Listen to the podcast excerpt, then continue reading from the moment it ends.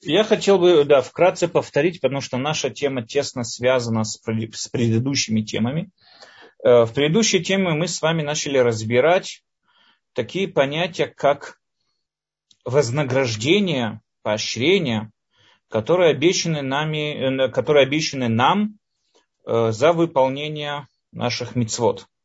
У нас есть, мы сказали, пять групп, которые мудрецы разделились на пять групп, которые подводят разные итоги, которые они из разных мидрашим. И каждая из этих групп утверждает о совсем другой награде. Рамбам перечисляет четыре группы, пятая группа совмещает все остальные четыре вместе. У нас есть группа, которая говорит, опять же, о непонятной теме, которую мы в дальнейшем чуть-чуть разберем ее. Это Ганеден, это райский сад, скажем так, рай, то, что называется, и ад. Это оживление мертвецов, приход Машеха, все вознаграждения, которые написаны в Торе. И пятая группа, которая воссоединяет всех вместе – и так далее. Однако Рамбам говорит, что все эти вещи, они не могут считаться улам Аба. Почему? Потому что из нашей Мишны мы с вами завидим, что улам Аба полагается нам, улам Аба полагается людям, э, не как вознаграждение за что-то, а как э, прямое последствие его действий. Мы с вами привели аналогию, привели с э, с физкультурой, допустим, с какой-то, которую там делает человек, или человек, который ведет здоровый образ жизни, например, у человека, который был завышенный сахар, доктор ему сказал уменьшить сахар, и человек сдержался и уменьшил сахар, уменьшил употребляет, меньше употребляет сахара сейчас в пище, Естественно, что его последствия будут в том, что у него уменьшится сахар в крови, у него будет лучше состояние, лучше здоровье и, и так далее. Это не награда, это не то, что доктор сейчас дал ему немножко здоровья, вознаграждение, в награду за то, что тот сейчас послушался доктора. Нет, это просто прямое последствие. Человек, который ведет здоровый образ жизни, прямое последствие этого здорового образа жизни будет то, что он будет здоровым человеком.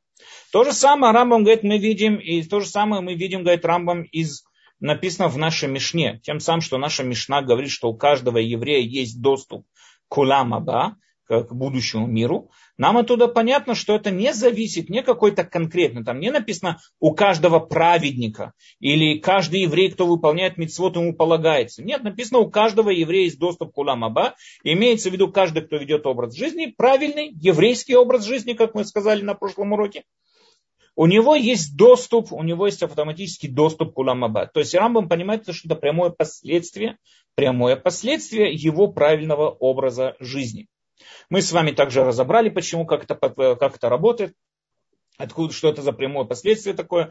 Мы сказали, что человек, он реализует свои возможности, реализует возможности своего разума, тем самым образом он воссоединяется с, с, со Всевышним, воссоединяется с духовностью и тем самым образом попадает в Уламаба. То есть это прямое, это не вознаграждение, а это прямое последствие его правильного поведения, это прямое последствие его сознания Всевышнего э, и сознания Всевышнего им, и таким образом это приводит к его куламаба. Что же делать тогда с теми мидрашим, которые нам приводят, э, которые нам привели мудрецы? Тогда в дальнейшем мы с вами сказали, что Рамбам разделяет и говорит нам еще одну такую вещь.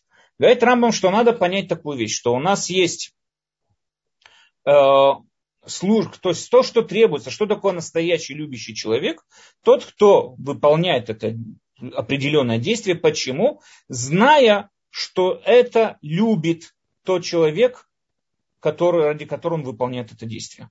Муж, который возвращается после, после тяжелого рабочего дня, возвращается домой. И по дороге там увидел где-то там букет цветов и купил ради жены букет цветов. Какой смысл? Зачем он сделал это? Какая мотивация стоит за этим? Если мотивация стоит за этим сделать жене приятно, понимая, что она любит цветы, и он просто хочет ей вот сделать приятно, этот поступок, проявляющий любовь к жене. Но если он приносит букет цветов для того, чтобы у жены что-то попросить, чтобы она там еду приготовила, не знаю, что бы это ни было, в данной ситуации мы говорим, это не связано никоим образом с любви, с любовью. Это связано с его его интересами, которые он добивается тем, что вот он делает такой-то поступок и дает ей букет цветов. Настоящая любовь, что такое означает любовь? Любовь это когда человек совершает какой-то поступок, когда человек совершает какое-то действие не ради себя и не ради своих интересов, а потому что осознает и понимает, что это интересы того, кого он любит. Это то же самое по отношению к Всевышнему. То же самое, когда от нас Тора требует любить Бога. Что значит любить Бога? Написано в самой Торе, любить Бога и идти Его заповедями, идти Его путем, идти выполнять то, что Он от нас требует. То есть, когда мы задаем, говорит Рамбам, когда мы задаем вопрос верующему, религиозному верующему человеку, почему он выполняет ту или иную заповедь, ответ на это должен быть очень простой. Так сказал Бог, я в это глубоко верю, и поэтому я это делаю. Какая у тебя от этого выгода? Никакой выгоды. Какая у меня должна быть выгода, если я хочу сделать своей жене приятно, у меня должна быть от этого какая-то выгода? Нет, моя выгода в том, что моей жене приятно. И поэтому я покупаю букет цветов, зная, что это делает приятно. Значит, моя выгода в этом и заключается, в том, что ей приятно. То есть я взял свой эго-центр и перевел от себя к тому, кого я люблю. Э, есть очень интересная притча от Рабели, от Рабели Лупьян, был такой большой раввин Рабели Лупьян, живший в Израиле. Он говорит, представьте себе ситуацию, когда человек приходит в ресторан и заказывает рыбу. Допустим, рыбу, там, не знаю, Соломон. Он заказал рыбу Соломон. Ему лосось. Ему задают вопрос, а почему ты любишь, почему ты заказал рыбу лосось? Он говорит, я люблю лосося.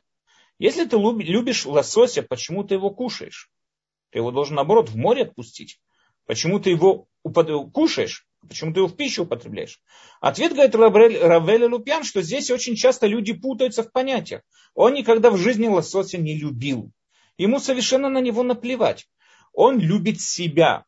Лосось удовлетворяет его потребности. Лосось удовлетворяет его желания, удовлетворяет его наслаждение.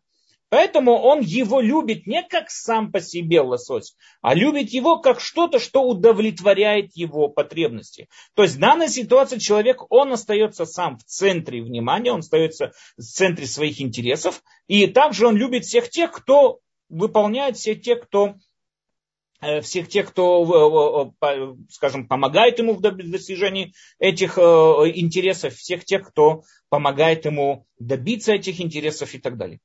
Мы с вами также перевели пример, допустим, там, с чиновником, человек, который приносит конверт со взяткой чиновнику. Мы сказали это не потому, что он любит этого чиновника, он понимает просто, что это чиновник коррупцион, большой коррупционер, коррумпированный человек. Я понимаю, что если я хочу, чтобы этот чиновник каким-то образом заступился за меня, чтобы он каким-то образом проталкивал мои интересы, я должен дать ему конверт с деньгами. Это, опять же, здесь остаюсь главным я. Главный центр всей картины это я. Я даю ему деньги, для того, я даю ему деньги для того, чтобы он меня, для того, чтобы он проталкивал мои интересы. Опять же, в центре стою я и нахожусь я в центре всего этого. Э, очень интересно, что э, греки со времен, э, еще древние греки, можно сказать так, они тоже верили в абсолют. И они утверждали, что существует абсолют. То есть то, что мы знаем, что существуют разные боги, там до этого были титаны, потом боги, боги там Зевс поднял восстание против титанов, боги начали управлять миром и так далее. Но они также глубоко верили, что эти боги, там бог молнии, бог подземелья, там все вот эти вот боги, есть также и абсолют. Абсолют в их понятии была судьба. Все подчиняются судьбе, абсолютно все подчиняются судьбе. И боги подчиняются судьбе, то есть у их богов есть начало, есть концы, конец. Боги не могут выйти за пределы этой судьбы. Судьба управляет всем происходящим в этом мире. Мы все они представляли судьбу как река, по которой мы все течем по этой реке, и и все, и как бы мы не можем изменить направление этого течения, мы не можем изменить направление своей лодки, мы течем, мы течем медленно по тому течению, вот это и есть наша судьба, и все стремится к одному, э, в одно направление. И поэтому, именно поэтому Рамбам, когда представлял нам историю развития язычества в комментариях на Вудазара, Рамбам пишет, что именно эта, эта идея и привела древний мир к служению к язычествам. То есть она стояла, заключалась в том, что на абсолютность влиять никоим образом невозможно. Я не могу изменить, как мы уже сказали, ход потока этой реки, я не могу изменить ход самого течения, я не могу изменить направление своей лодки. Поэтому служить абсолюту нету никакой выгоды. Лучше приносить жертву приношения или служить богам, которые хоть и не могут исправить или, или изменить направление самого течения, но не могут изменить местонахождение моей лодки в этом течение. То есть они могут мне сделать судьбу более комфортной и более удобной. Они не могут изменить глобальное течение моей судьбы, но каким-то образом могут изменить э, э, изменить комфорт или уют, в котором я там буду находиться, доплывая до своей, до своей конечной точки и так далее. Таким образом, здесь, когда Рамбам говорит, что в этом и был весь смысл, в этом заключался весь главный смысл язычества, что нету никакого смысла служить абсолюту, потому что от тебя от этого пользы никакой нету. Служи более, менее, там, скажем, э, более низким Э, по иерархии силам, там, богам и так далее, потому что как минимум от них что-то получишь, какую-то пользу от них да и получишь. Они, может, тебе больше комфорт сделать, может, тебе больше там чем-то э, больше устроить тебя, и каким-то образом, может, да, смогут защитить твой интерес, хоть и не изменить всю твою судьбу. В этом и заключается весь смысл язычества. Язычник видит в богах дополнительное средство достижения своих интересов язычник видит в богах дополнительные какие-то силы. Он понимает, что, допустим, представим себе, вот мы с вами мореплаватели, древние финикийские мореплаватели. Мы отправляемся от берегов Ливана в древние там, э, острова Криты или в Грецию. И вот мы сейчас направляемся туда, вот мы готовим корабль, готовим всякие там э, э, продукты для торговли и так далее, набираем набираем экипаж корабля, рабов, которые будут грести, все мы подготовили, все есть. Но, одну секунду, если я финикинец, я должен принести жертву Богу Дагон. Если я грек, я должен буду принести жертву Посейдону. Если я римлян, так должен буду Нептуну. Но каждый из этих должен принести также и свою жертву тому или иному богу моря, которому они поклоняются будь то Дагон, будь то Посейдон, будь то Нептун, не имеет значения, но каждый должен принести тому или иному Богу свою жертву приношения. Зачем и почему? Потому что он должен заступиться, иначе он может разгневаться, ему корабль потонет. Зачем я приношу языческому Богу свою жертву приношения? Я приношу ему свою жертву приношения не ради него, не потому, что он так хочет или он так мне сказал, а потому что я верю, что именно таким образом он заступится, заступится за мои интересы. Именно таким образом он меня защитит. Если Дагон меня не защитит, я пойду к Посейдону. Посейдон не защитит, пойду никто, никтону. Тот меня не защитит, пойду там разным сиренами, разным другим там божественским всяким, э, э всяким там э, богам и так далее, и так далее, пока не найду того, кто наконец за меня заступится. Это мировоззрение язычника. Его служба изначально не служба ради того или иного бога. Его служба изначально ради своих интересов. Они просто не знали законы природы, так как знаем сегодня мы. Они не понимали, почему происходят бури, они не понимали, почему, что такое подводные течения. Они видели во всем этом какое-то божество. И для того, чтобы, не дай бог, не попасть в какое-то подводное течение, которое забьет мой корабль о скалы, они представляли себе, что они могут это избежать тем, что они принесут жертвоприношение тому или иному Богу. Это все есть служение язычника. Однако мы, люди, верующие в единого Всевышнего, единого Бога, нам понятно, как мы с вами увидим, когда будем определять 13 принципов нашей веры, что мы говорим о, о сущности, которая находится за пределами пространства и времени. Мы с вами говорим о сущности, которая находится за пределами всего этого мира. Нам понятно, что Бог, как мы говорим каждое утро, ты до того, как создал мир, и ты после того, как создал мир. А та улифнеши не враулам, а та уляхарши не враулам. То есть ты и есть тот самый Бог. Мир на тебя никак не влияет. Ты влияешь на мир. Ты управляешь этим миром, ты управляешь законами природы, но мир на тебя никак не влияет. Ты как и был, так и будешь, и без каких бы то ни было изменений. Тогда смысл выполнения мною мицвод. Ответ, потому что Бог сказал.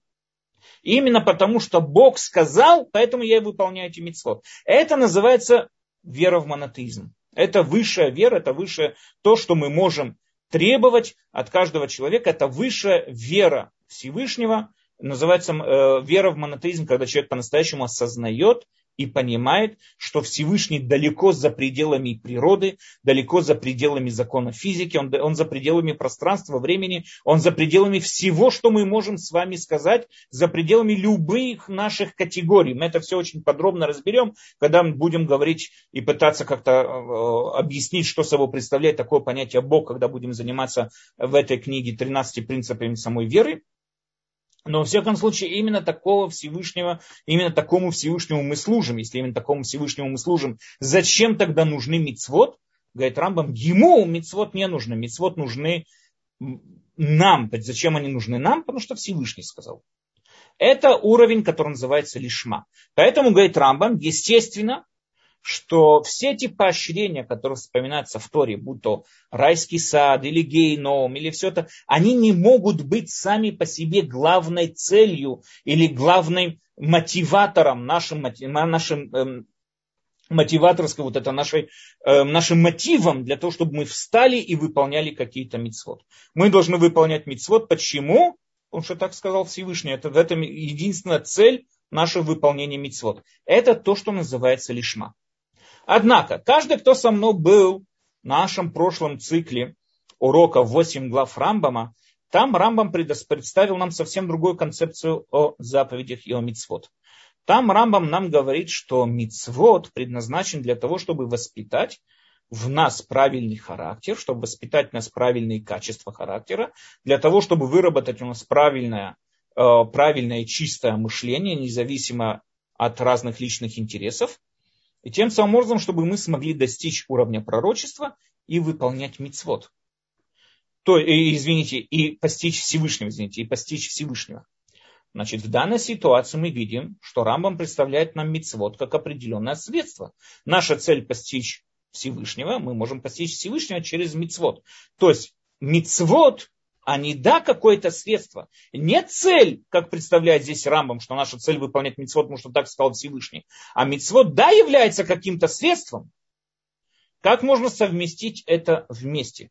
Как можно совместить то, что Рамбам представил нам в восьми главах своей книги о том, что мицвод это средство, наше средство работы над нашими качествами и наше личное исправление. И здесь, что Рамбам нам пишет, что мицвод мы должны выполнять, потому что так сказал Всевышний, все без каких-либо поним... Э, дополнительных там, э, внедрений своего личного интереса? Ответ здесь очень простой. Если мы возьмем в основу с вами то, что мы видели в прошлом цикле этой книги, да, что мицвод предназначен для того, чтобы воспитать нас правильные, правильные качества характера и довести нас до пророчества. Тогда я задам вам такой вопрос. А пророки тогда зачем выполняют мицвод? Он уже пророк. Если мы с вами говорим, что мицвод предназначены для того, чтобы выработать в нас правильное мышление, правильное сознание, которое называется мудрецов пророчеством, тогда если я уже пророк, допустим, тогда зачем мне выполнять мицвод, зачем мне тогда выполнять заповеди? Какой в них смысл?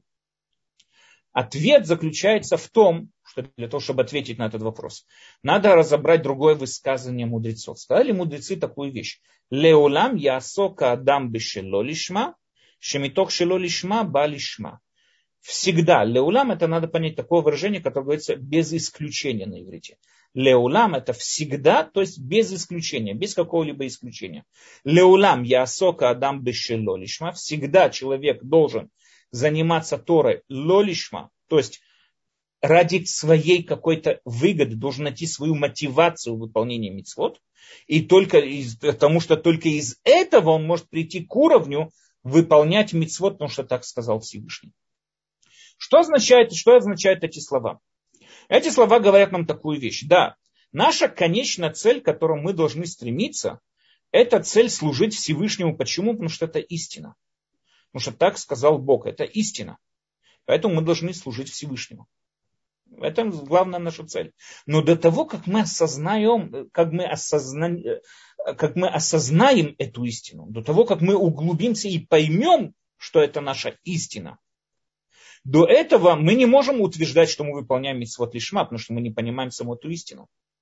Поэтому мы в данном случае мы выполняем мицвод, мотивируя себя или, или в поиске, или находя в мицвод какой-то личный, свой личный интерес. Когда, например, человек встает утром на молитву, он встает утром на молитву, потому что, во-первых, он глубоко верит, что его молитвы могут ему там помочь там с, ради, там, с работой, со здоровьем, он хочет отмолиться там за какого-то больного, или у него какие-то личные просьбы, или у него в душе накопилось. Что бы то ни было, он хочет встать и высказать все, что у него накопилось в душе Всевышнему.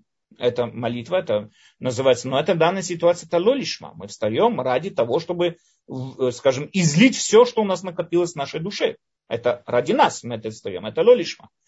Но мы можем себя, перед тем, как начинать этап лишма, мы должны вначале привыкнуть вставать на молитву. Мы должны вначале начинать свой путь служения Всевышнему лолишма. И только когда мы уже выработали у себя правильное сознание, то есть когда мы уже дошли до пророчества, тогда мы уже можем понять истинность самого вставания на молитву и уже служить Всевышнему лишма. То есть я подведу краткий итог, то, что мы сейчас с вами говорили. У нас есть два уровня служения Всевышнему.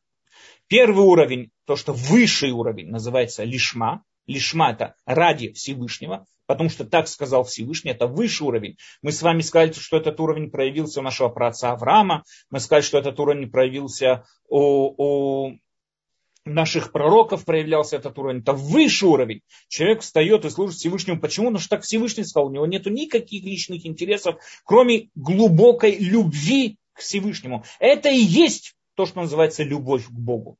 Когда я встаю и выполняю мицвод. Почему? Потому что так Бог сказал. Но это очень высший уровень. Это уровень тех людей, которые уже осознали, поняли и осознали истинность. Истинность служения Всевышнему.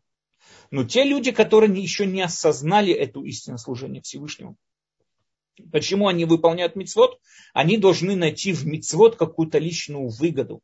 Для того, чтобы вначале привыкнуть к самим действиям мицвод. Для того, чтобы вначале привыкнуть к самим, э, э, э, для того, чтобы вначале привыкнуть к самому вот этому вот выполнению, самому ритуалу выполнения этих мицвод, и только когда это уже внедрилось глубоко в них и так далее, только на следующем этапе они могут работать над своим сознанием. Но если человек начинает свою службу Всевышнего сразу же с высшего уровня, он долго не протянет.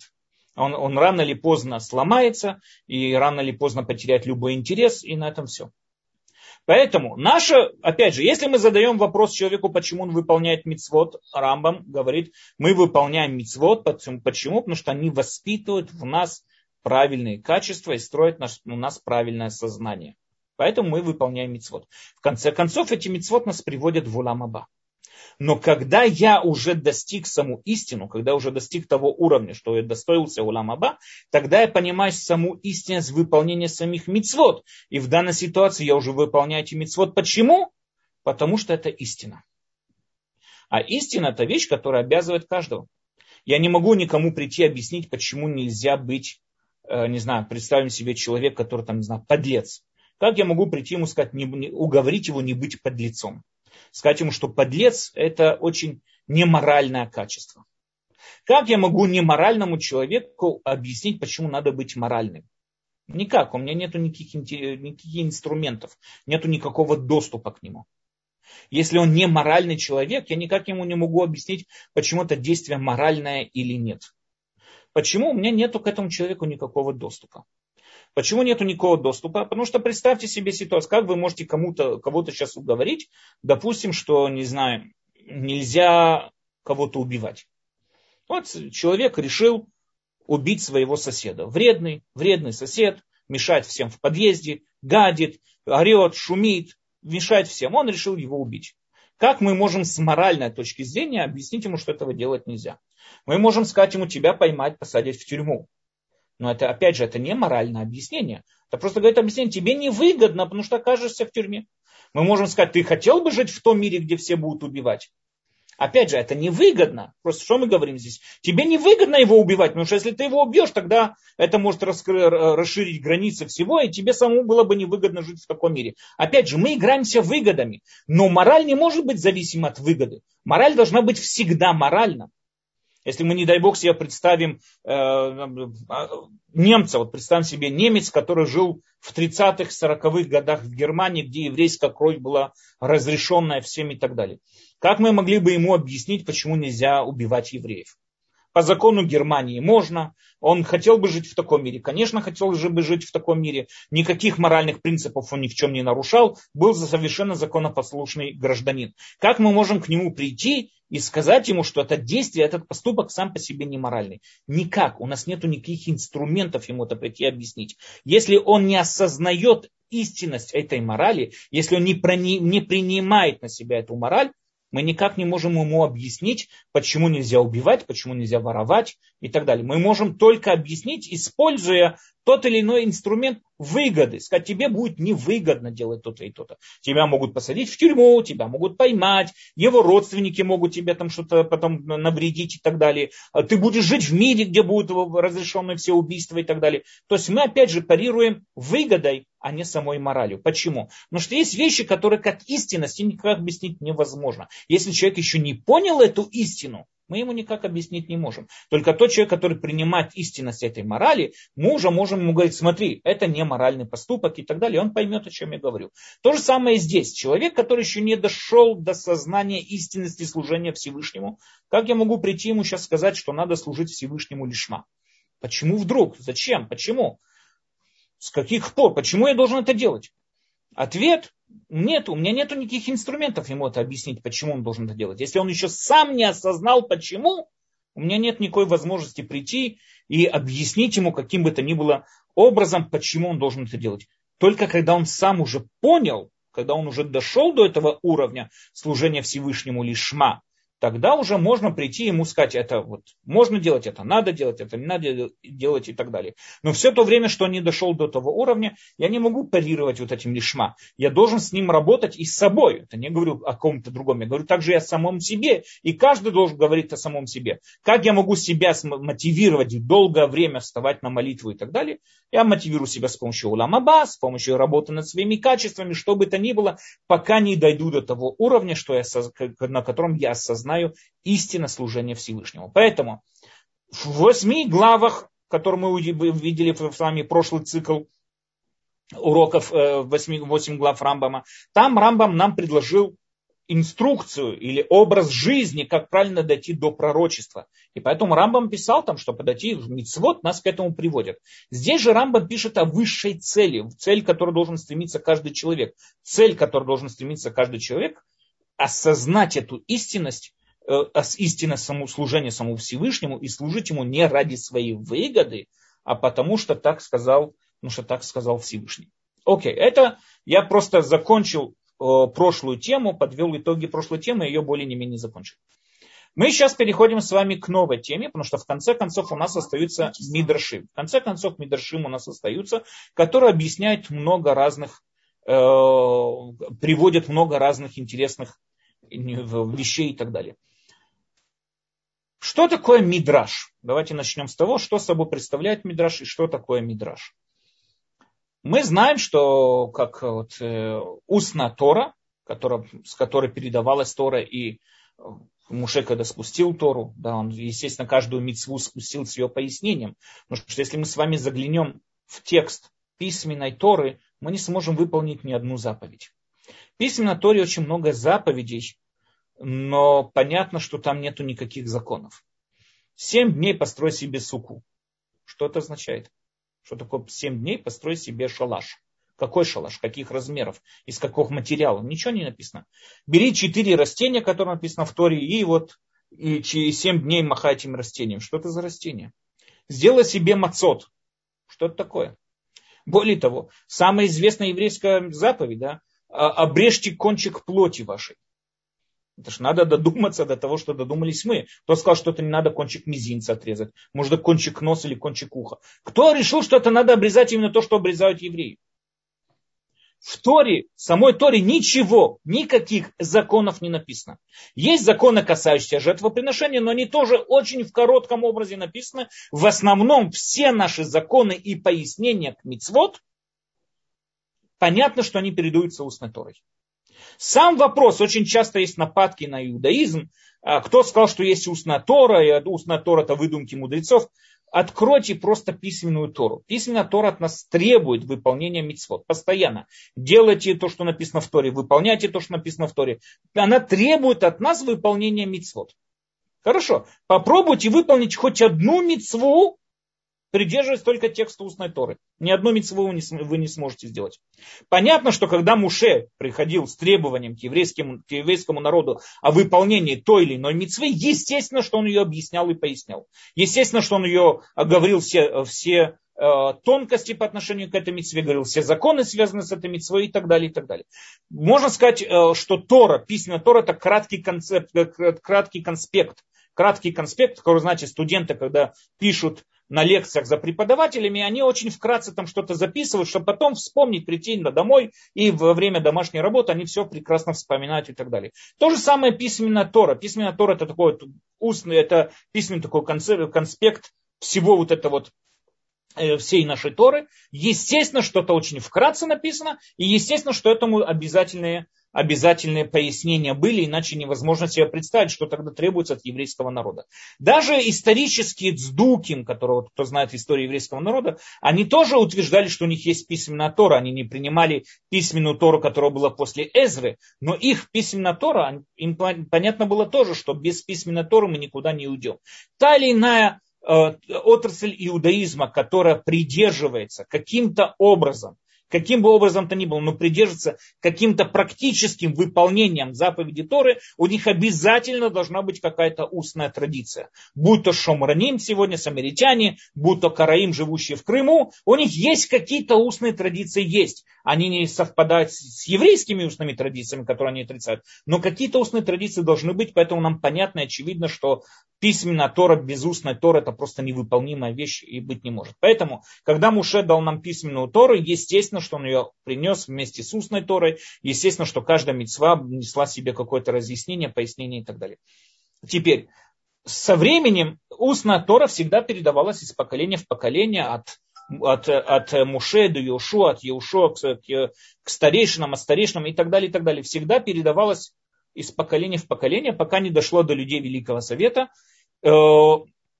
В тот период уже было понятно, что уже было после возвращения э, в Иуду, уже после разрушения первого храма, что Тора в устной своей вот формировке, передаче информации, она долго продержаться уже не может, и требовалось ее тем или иным образом были уже попытки ее каким-то образом да записать, саму устную Тору ее записать. На это у нас есть много мидрашим, которые Сифри, Сафра, более поздний мидрашим, который называется мидрашей Аллаха. Это мидрашим, который была попытка записать какие-то законы, комментарии и законы, связанные с устной Торой. Самая ее, вот, скажем, конечная форма всех этих попыток – это нам известная Мишна, Мишнайот, который написал Рабиуда Наси в конце периода Танаим. Это вот последняя, последняя форма э, устной Торы, последняя вот попытка ее записать, и она стала основной формой. Это сегодня и есть устная Тора, когда мы с вами говорим о устной Торе, мы подразумеваем Мишну в дальнейшем на ней были написаны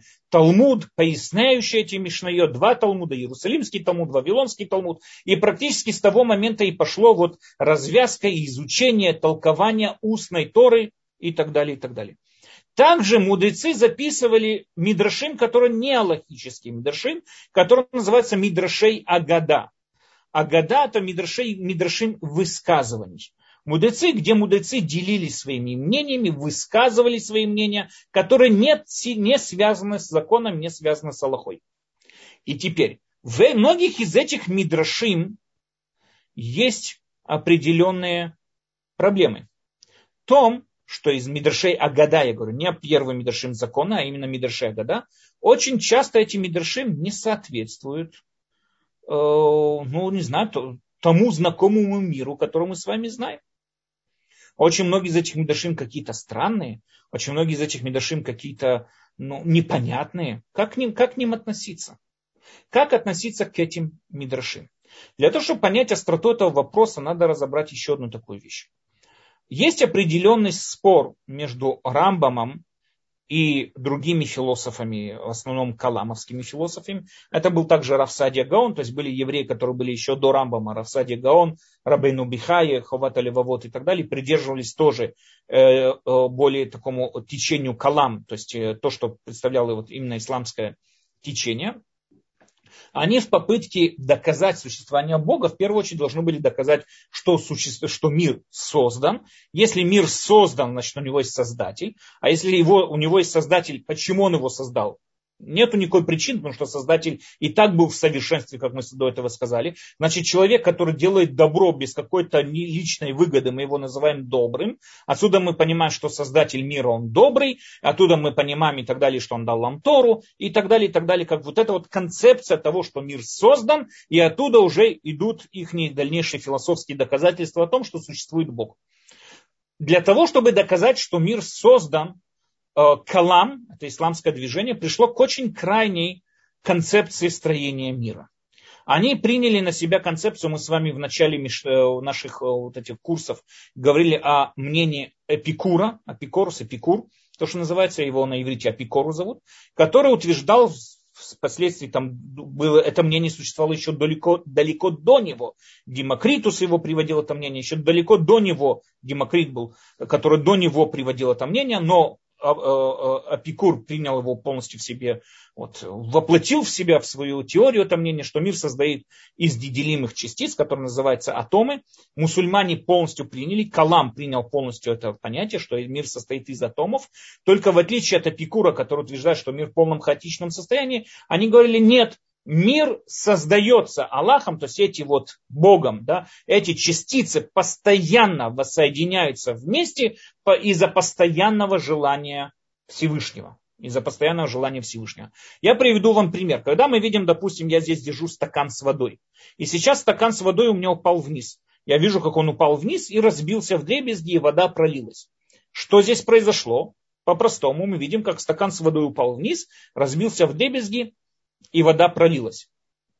Но по-настоящему, говорит Калам, что-то происходит не так. Стакан создан Аллахом здесь, Богом здесь, потом создан здесь, потом создан здесь, потом здесь, потом здесь, потом здесь. И в конце концов он уже создан в осколках, а вода уже создана в лужах. То есть по-простому мусульмане э, вот это движение Калам отрицали какой бы то ни было, э, какие бы то ни были законы природы, они отрицали какое-то закономерная последовательность чего-то. Они говорили, что мир создается постоянно, каждую миллиардную долю секунды, скажем, каждый атом времени создается мир заново. И тем самым образом нету законов природы, нету ничего. И если мир создается каждый атом времени заново, значит у него есть создатель. Для этого все они привели для того, чтобы доказать то, что у мира есть создатель. Теперь э, это приводит, приводит к очень большим, Рамбам с ними ведет очень долгую дискуссию, очень большой спор. Это приводит, допустим, у меня пролилось, не знаю, там какая-то краска пролилась на белую рубашку. Я сейчас вижу синее пятно. Я задаюсь вопросом, почему у меня на рубашке синее пятно. Ответ по-простому, у меня на рубашке синее пятно. Почему? Потому что ну, краска попала на рубашку. Но они говорят не так. Они говорят, что сейчас атомы белого цвета, вот атомы этой рубашки несли на себе качество белого цвета. Сейчас Аллах изменил качество и несут на себе синего цвета. То есть вполне может быть, что на рубашку прольется какое-то пятно, и она останется белой то, что она стала синей, это постоянное желание Аллаха. И так это желание Аллаха постоянно, желание Бога постоянно э, обновляется, поэтому мы постоянно повторяется, поэтому мы думаем, что за этим стоит какой-то закон природы, но по-настоящему никакого закона природы нет и не существует. Это их идея.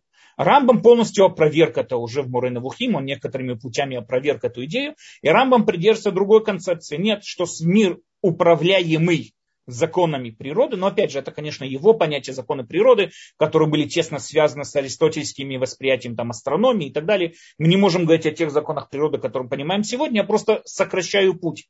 Э, э, Рамбам утверждает, что мир управляемый полностью законами природы, но откуда берутся эти законы? Почему природа подчиняется этим законам? Почему природа придерживается этим законам? Кто контролирует, чтобы каждая частица природы вела себя в такой ситуации именно так, как от нее требует тот или иной закон, Говорит Рамбам, это уже Всевышний. То есть, по мнению Рамбама, источники законов природы идут от Всевышнего. И именно Всевышний управляет миром с помощью законов природы. Поэтому, если, например, у меня пролилась краска на рубашку, и она стала синего цвета, почему? Потому что рубашка стала синего цвета. Когда белое пятно впитывает в себя синюю краску, у меня получается синяя рубашка. То есть, в данной ситуации, говорит Рамбам, это она стала почему? Потому что существует в мире причина следственной связи. Почему стакан упал вниз и разбился? Сегодня мы ответим из-за силы гравитации. Существует сила гравитации, которая притягивает более мелкие э, объекты к более крупным объектам, поэтому стакан упал вниз и разбился. Вот э, по этой причине он упал и разбился. Что, какая, кто контролирует, чтобы сила гравитации действовала постоянно, всегда, везде, во всех аспектах, во всех, э, во всех сферах атмосферы, где бы то ни было и так далее, это уже контролирует Всевышний. Э, как мы, может, там, если у нас получится, как-нибудь разберем с вами астрономию Аристотеля и физику Аристотеля, что это собой представляет и так далее. Но сегодня мы скажем, сила гравитации привела к тому, что стакан упал и разбился. Источник силы гравитации, почему материя при таких условиях ведет себя именно так, здесь ответ простой, потому что так это и есть контроль Всевышнего, а этим контролирует Всевышний. В чем здесь разница? Говорят мусульмане, Калам говорит, так как мир создается постоянную долю, постоянный атом секунды, поэтому вполне можем себе представить, допустим, не знаю, что там будет явление, которое мы до этого никогда не видели.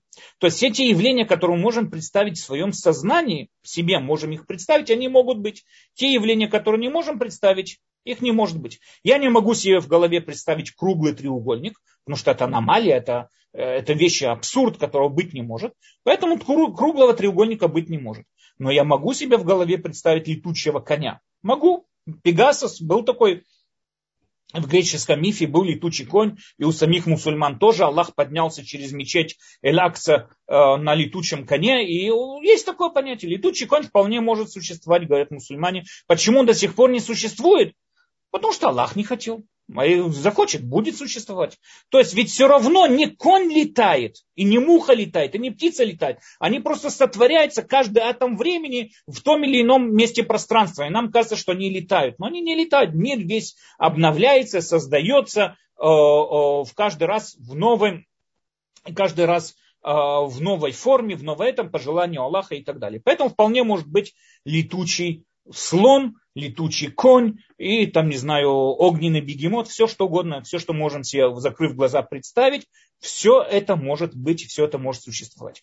Но концепция Рамбама совершенно противоположна. Она говорит, ни в коем случае. Мир управляемый законами природы. И так как Всевышний так как Всевышний абсолютен, его желание неизменимо абсолютно, и законы природы здесь абсолютны. И поэтому по закону природы летучего коня быть не может.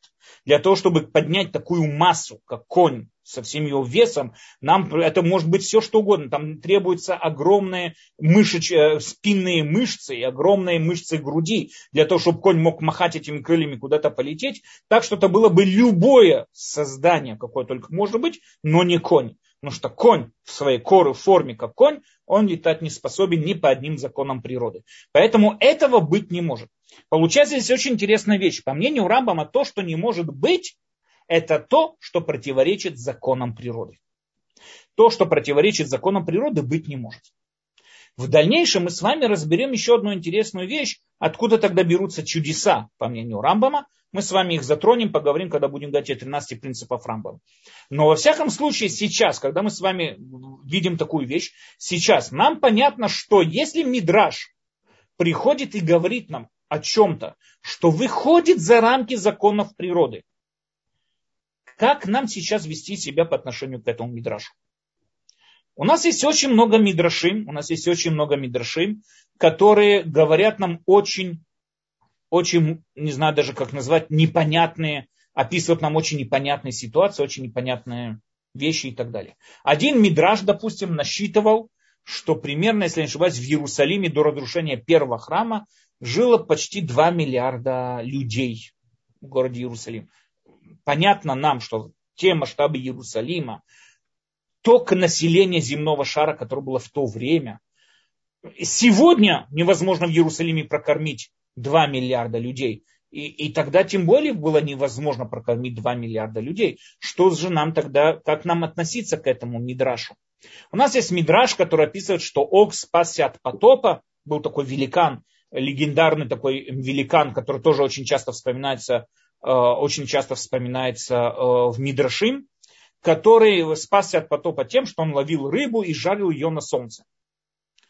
Расстояние между земным шаром и солнцем это что-то огромное, точно не помню, там 100 с чем-то миллионов километров, потому что мы с вами говорим о 8 минутах света между нами и Солнцем, промежуток 8 минут, 8, 8, 8 световых минут. То есть мы видим Солнце, то, которое было 8 минут тому назад. Примерно это где-то стоит, точно не помню цифру, но это 100 с чем-то миллионов километров, что-то такое. Понятно, что это не те масштабы, понятно, что это смешно даже говорить об этих вещах. Как же относиться к этим мидрашим? Кроме того, у нас есть намного более, скажем, такие опасные мидрашим. Раавад, один из людей, которые спорили с Рамбом, они из величайших мудрецов еврейских, называют мудрец, э, мидрашим, которые выводят людей из нормального сознания. То есть мидрашим, которые запутывают людей, мидрашим, которые которые опасны для человеческого сознания. Мидрашим, описывающий, как Бог до создания мира писал какие-то буквы, он держал у себя за пазухой Сефер Тору, Бог создал до того, как создал мир, он создал там такое-то сущность, такое-то создание, такое-то создание. Все эти Мидрашим очень непонятны, они никак не склеиваются с монотеизмом, они никак не склеиваются с общей э, с общим восприятием Бога. То есть это Бог там представляется какой-то языческий э, не знаю даже, что боженька какой-то, но ни в коем случае не бог монотеизма. Как понимать такие мидрши? Рамбам говорит, что э, у нас есть три подхода к мидршим. Первый подход мидршим, первая группа мудрецов, э, говорит Рамбам, это большинство из даршанин, большинство из мудрецов, которые выходили и читали лекции, читали даршот в разных местах, и за, получали за это, это было э, заработок, они получали за это деньги, они, конечно, стремились э, привлечь как можно больше внимания, как можно больше толпы. Поэтому они всегда находили какие-то такие изысканные и очень интересные мидраши. Так вот, говорит Рамбам, первая группа, когда видит перед собой, то в чем наша проблема? У нас мидраж и реальность, и они между собой никак не стыкуются. Как это можно понять? Первая группа говорит, извини, пожалуйста, но если написано в мидраж, мидраж это это высокий духовный источник, это писали наши мудрецы, значит, то, что написано в Мидраше, то и есть. А то, что это никак не склеивается с реальностью, меня это никак не интересует. Мидраш написано, значит, Мидраш так и есть. Все. Ты же устную Тору веришь, ты же в Тору веришь, написано в Мидраше, значит, так оно и было. Если мудрецы, которые писали Мишнет, пришли и сказали такую вещь, значит, это истина. А что ты мне приходишь говорить, что это никак не склеивается, никак не сходится? Меня это никак не интересует. Мидраше написано. У нас есть мидраш, который описывает нам, что когда придет Машех, наша одежда будет расти на деревьях. То есть, если я хочу новую рубашку, пойду сорву его с дерева. Как это понимать? Как можно себе представить, что готовая одежда, кроссовки, джинсы, не знаю, что бы то ни было, будет расти на дереве. Это же не соответствует никакому закону природы.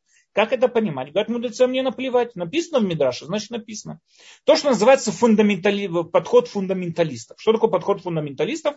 Я придерживаюсь тому источнику, которому я глубоко доверяю. Да, этот источник не, не, не соответствует э, знакомому мне миру, мне совершенно плевать на знакомый мир. Написано, так оно и есть. Рамбам обвиняет этих людей.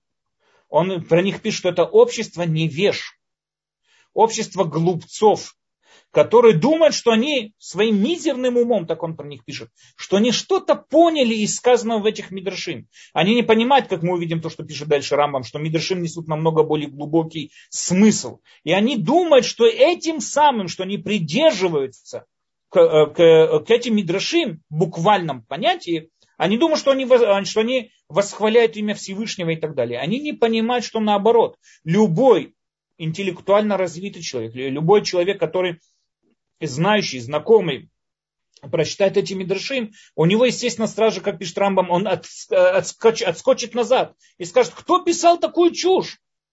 Кто писал такую глупость? А эти люди уверены, что если вот они будут слепо идти дословно веря в эти мидрашим, то они добьются каких-то, вот они именно поймут истинность Мидрашим, что они понимают истинность Торы и так далее. Рамбам их даже не обращает, он даже не старается с ними спорить. Рамбам говорит, просто это невежи, глупые люди, которые вообще не понимают, как устроен и как работает нас, наш, нас окружающий мир. Вторая группа людей, полная на противоположность. Они тоже верят, понимают Мидрашим буквально и дословно, как первая группа. Они их понимают совершенно буквально. Но в данной ситуации они говорят полностью наоборот. если мидраш не соответствует моему сознанию, моему пониманию вещей, я не верю в мидраши. Мидраш меня не интересует. И как бы это ни звучало удивительно, но большая группа еврейских мудрецов приделась именно ко второй группе. У Рамбана, Рамбаны, с нун в конце, у него есть известная книга, он проводил э, диспут э, в Барселоне, известный вот этот спор, который был в Барселоне между ним и каким-то крещенным евреем. И тот еврей привел в доказательство о том, что пришел, что Иисус это истинный Машиах, он привел э, Мидраш, написано Мидраш, что там какой-то, не помню, мудрец пахал землю, к нему пришел другой мудрец, сказал, что там, я точно не помню подробности. Короче, по тому Мидрашу написано, что тот мудрец сказал, что уже пришел Машех. И он говорит, вот, если уже пришел Машех, кто это может быть? Кто это может быть? Иисус. Значит, вот в Мидраше уже написано, что Иисус это наш Машех. На это сам Рамбан говорит, на, на это ответил Рамбан, я не верю в этот Мидраш. Не верю этому Мидрашу тот раскрыл глаза и кричит, что? Так Рамбан написано, что он размахнул руками и сказал, что? Ты не веришь? Вы слышали? Этот великий раввин не верит в Мидрашим. На следующий день, опять же, начинается то же самое, тот же диспут с того же места, и Рамбан повторяет свое утверждение. Я же уже сказал, что я этому Мидрашу не верю. Опять восклицание того, вы слышали, этот раввин не верит в этот Мидраш. На это объясняет ему Рамбан такую вещь. Как любая другая религия, наша религия тоже построена на определенные догмы. Есть определенный стержень, определенный такой стержень, вокруг которого строится вся наша религия. Наш стержень – это выполнение Торы и, и заповедей, заповедей Торы. Да? Наш выполнение Торы и Мицвод – это есть стержень иудаизма. Мидрашим – это как, не знаю, как проповеди какого-то равина. Говорит Рамбан, Рамбан говорит, то же самое, как и в христианстве. В христианстве есть догмы, если я принимаю догмы, я христианин, но это не означает, что я должен принимать на, во внимание проповеди каждого деревенского там папа, который где-нибудь там что-то пропо, там, э, проповедует и так далее. Нет, я не должен. Я принял догму, значит, я уже верующий, но это не означает, что должен принимать э, проповеди разных других попов и так далее. То есть мы здесь видим очень интересный взгляд по мнению Рамбама, еврейская догма – это устная и письменная Тора, мицвод и законы. Талмуд и Тора, то, что говорит Рамбам. Это и есть наша Тора, наша догма. Все, что выходит за рамки законов, меня это никак не интересует. У нас есть также другой, у нас есть еще такой же подход. Мы очень часто можем найти среди наших мудрецов, комментаторов Талмуда, Раши, и у нас есть вильнюсский гений в некоторых местах, которые используют такое понятие, как гузма бе альма. Когда Талмуд описывает там какие-то размеры каких-то там храмовых ворот или храмовых там э, или храмового занавеса и так далее, и так далее, там описываются какие-то огромные масштабы, сколько там куаним надо было, чтобы их снять и так далее, и так далее. Это как-то не соответствует, ну не знаю, восприятию. Тяжело такое представить себе. Раша пишет Гузма Беальма. По-настоящему это еще и до Раши, это уже мудрецы Талмуда, которые говорят, а, это Гузма, что такое Гузма Беальма? Просто преувеличение. То есть мудрецы хотели сказать что-то очень-очень большое, и чтобы нам передать вот это вот восхищение очень-очень большого, они сказали, ну вот так вот. Очень часто люди, которые хотят вот сообщить, передать свои ощущения, они говорят, «Э, там было в этом, не знаю, в этой толпе было людей, как морской песок, куда ни глянь. Понятно, что в этой толпе не было людей, как морской песок. Но нам хотят передать вот эту эмоцию, его ощущения, как он ощутил, он передает их специально в определенных формах преувеличения. То же самое говорит, то же самое говорит Раши, то же самое говорит Вильнюсский гений. И еще большой список разных мудрецов говорят про многие мидрашим, что это гузма биальма. Это просто преувеличение и так далее. Равад, как мы уже с вами сказали, в книге он спорит с Рамбамом. Равад спорит с Рамбамом э, в книге э, Ильхот Чува, законы, законы раскаяния, законы Чувы. И Равад там говорит такую вещь, что есть Мидрашем, есть многие раввины, которые ошиблись. Это один из тоже величайших раввинов, который был в еврействе. Он был тот, кто напечатан всегда вместе с Рамбамом. Считается его комп... Комп... Ну, человек, с которым они постоянно спорят. То есть Рават постоянно спорит с Рамбамом. Не постоянно, но в некоторых законах там очень громкие споры происходят. И Рават говорит, что есть мидрашим, которые отвели истинных мудрецов от истины. Запудрили им мозги и отвели их. То есть Мидрашим в глазах Равада тоже вещь, которая очень далека от истины. Это тоже такой вот подход тоже существует в иудаизме. Рамбам как раз этим подходом решил оспорить. И Рамбам приводит такое, такое утверждение. Как мы можем прийти и сказать, что эти мидрашим здесь мудрецы преувеличили, или что это мидрашим их не было, мы не должны в них верить и так далее. Ведь это те же самые мидраши, мудрецы, которые писали нам законы, законы устной Торы, Мишнает. Ведь не может быть, что в одном месте Раби Акива сказал такой-то закон, и мы буквально его выполняем, а в другом месте Раби Акива выдумал, или Раби Акива преувеличил. Мы можем тогда и про Мишнает сказать. Сука, там у нас есть смешна, сука, которая выше 20 локтей посульная. А, можем сказать, это просто преувеличение. Где границы? Почему в законах? Ведь это сказали те же самые люди. Поэтому Рамбам говорит такую вещь. Ошибка двух предыдущих групп мудрецов заключалась в том, что они принимали Мидрашим буквально. И сейчас задается вопрос, как совместить Мидраш с реальностью. Первая группа говорила, Мидраш важнее, поэтому реальность я отвожу в сторону. Другая группа говорила, что реальность, она реальность, а Мидраш, ну, Седра, это какая-то проповедь, я его отвожу в сторону. Но, но их объединять вместе что? Что они воспринимали Мидраш буквально. Поэтому их единственный выбор был в том, что принять, Мидраш или реальность. Но Рамбам использует здесь совсем другой подход. Я вижу, что мы уже сегодня не успеем его подробно разъяснить, поэтому мы с вами на следующем уроке, но я скажу вкратце, чтобы вас не держать так вот в напряжении. Рамбам утверждает, и он доказывает, как мы увидим без ратышем на следующем уроке, что мудрецы используют принцип аллегорий. Говорит Рамбам, когда я хочу передать вам какую-то очень важную информацию, которую хочу, чтобы она была доступна следующим поколениям, но не всем, а только достойным людям следующего поколения. Как я могу это сделать? Я могу ее зашифровать.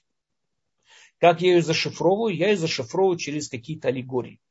Только достойный, умный, понимающий человек сможет распознать здесь аллегорию и понять именно тот человек, которого правильно проработана интуиция, тот человек, который уже знаком с правильным, э, с главным направлением Торы, он сможет остановиться, сможет просмотреть эту аллегорию и понять мою глубокую идею. То есть Рамбам говорит, что мудрецы в Мидрашим, Мидрашим нельзя ни в коем случае буквально понимать. Рамбам э, выходит, ну, как бы скажем, он в стороне от этих двух групп, не потому, у него вообще нету никакой, скажем, не нестыков, у него проблемы нету. Опять же, первая и вторая группа, они понимают Мидршим буквально. И когда они понимают Мидршим буквально, у них происходит какая-то нестыковка. Рамбам говорит, вообще никакой нестыковки нету. Наука говорит о фактах. Мидршим говорят о глубоких философских идеях веры монотеизма они передают нам очень глубокие идеи веры в единого Бога, на которых в дальнейшем мы увидим с вами построены 13 э, принципов нашей веры и так далее. Но они, опять же, хотели, чтобы их вот это вот постижение, они хотели, чтобы их постижение дошло только до достойных людей, которые не запачкают своими там невежествами, своими непонятиями и там не приведут, не отведут это в сторону. Поэтому они хотели проконтролировать, чтобы эта информация дошла до достойных людей. Как это можно сделать? Ее зашифровать. Зашифровать ее таким образом, что только достойный человек, который, у которого уже выработана интуиция Торы, который уже, у которого уже э, правильно работает его мышление, который понимает главное направление Торы.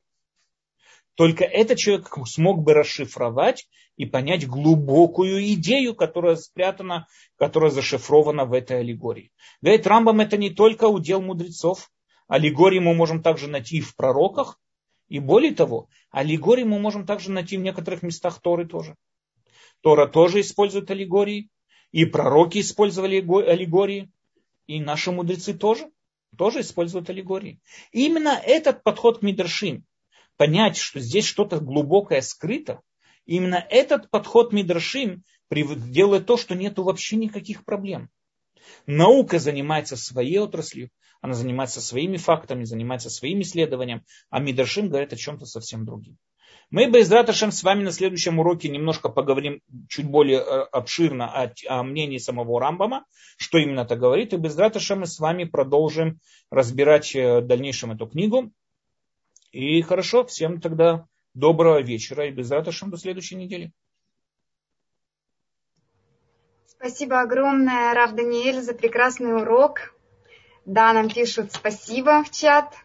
Здесь был один вопрос по то, что вы начали с прошлой темы, как понять, что я делаю для своей выгоды? Это нужно себя постоянно проверять, надо задавать себе вопросы, какой это вопрос.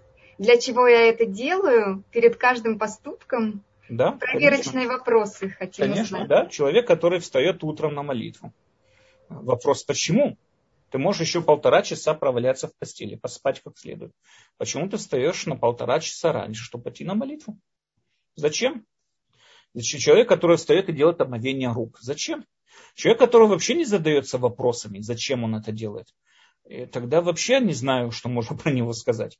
Но когда человек сейчас, знаете, приходит уставший с работы, он садится на диван, он хочет только отдохнуть и чтобы все забыть, но будильник звонит, ему надо бежать на вечернюю молитву. Вопрос, зачем, почему? Конечно. А почему перед тем, как есть, надо сделать омовение рук?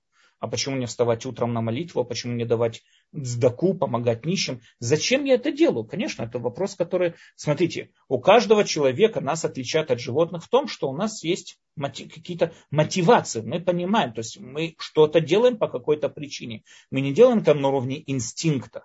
А мы делаем, мы можем часто выработать инстинкт. Но вырабатываем инстинкт начинается с того, что мы глубоко обдумываем ту или иную идею, пытаемся понять мотивацию, зачем нам это делать. И да, и поэтому, если человек может ответить на вопрос, зачем он это делает, и он говорит, я это делаю для того-то и того-то, значит, это он уже делает ради своей выгоды. Но если человек э, ловит себя на мысли, что он это делает, потому что так сказал Всевышний, вот это высшая цель, это высший уровень.